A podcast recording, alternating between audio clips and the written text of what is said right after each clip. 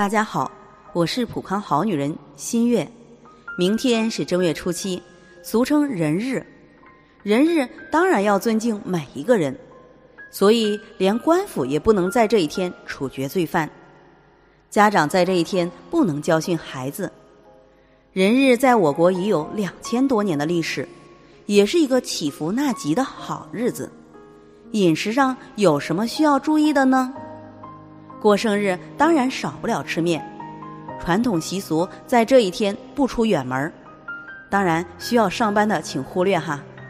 该拜的年也拜完了，许多小伙伴们很快要踏上远行的征程。这一天和家人一起吃上一碗长寿面，寓意着用面条缠住岁月的双腿，长寿绵年哦。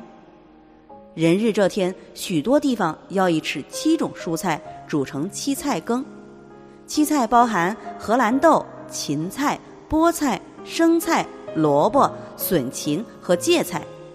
每个地区的蔬菜是略有不同，这样一锅煮，有点像我们现在的麻辣烫哈。吃了七菜羹可以清除百病，亦是期望来年大丰收。吃七菜羹时必须吃光。不可有剩余或者倒掉，以免福气被倒掉哦。在这里，我也给大家提个醒：您关注我们的微信公众号“普康好女人”，普黄浦江的普，康健康的康，普康好女人。添加关注后，点击健康自测，那么您就可以对自己的身体有一个综合的评判了。健康老师会针对您的情况做一个系统的分析。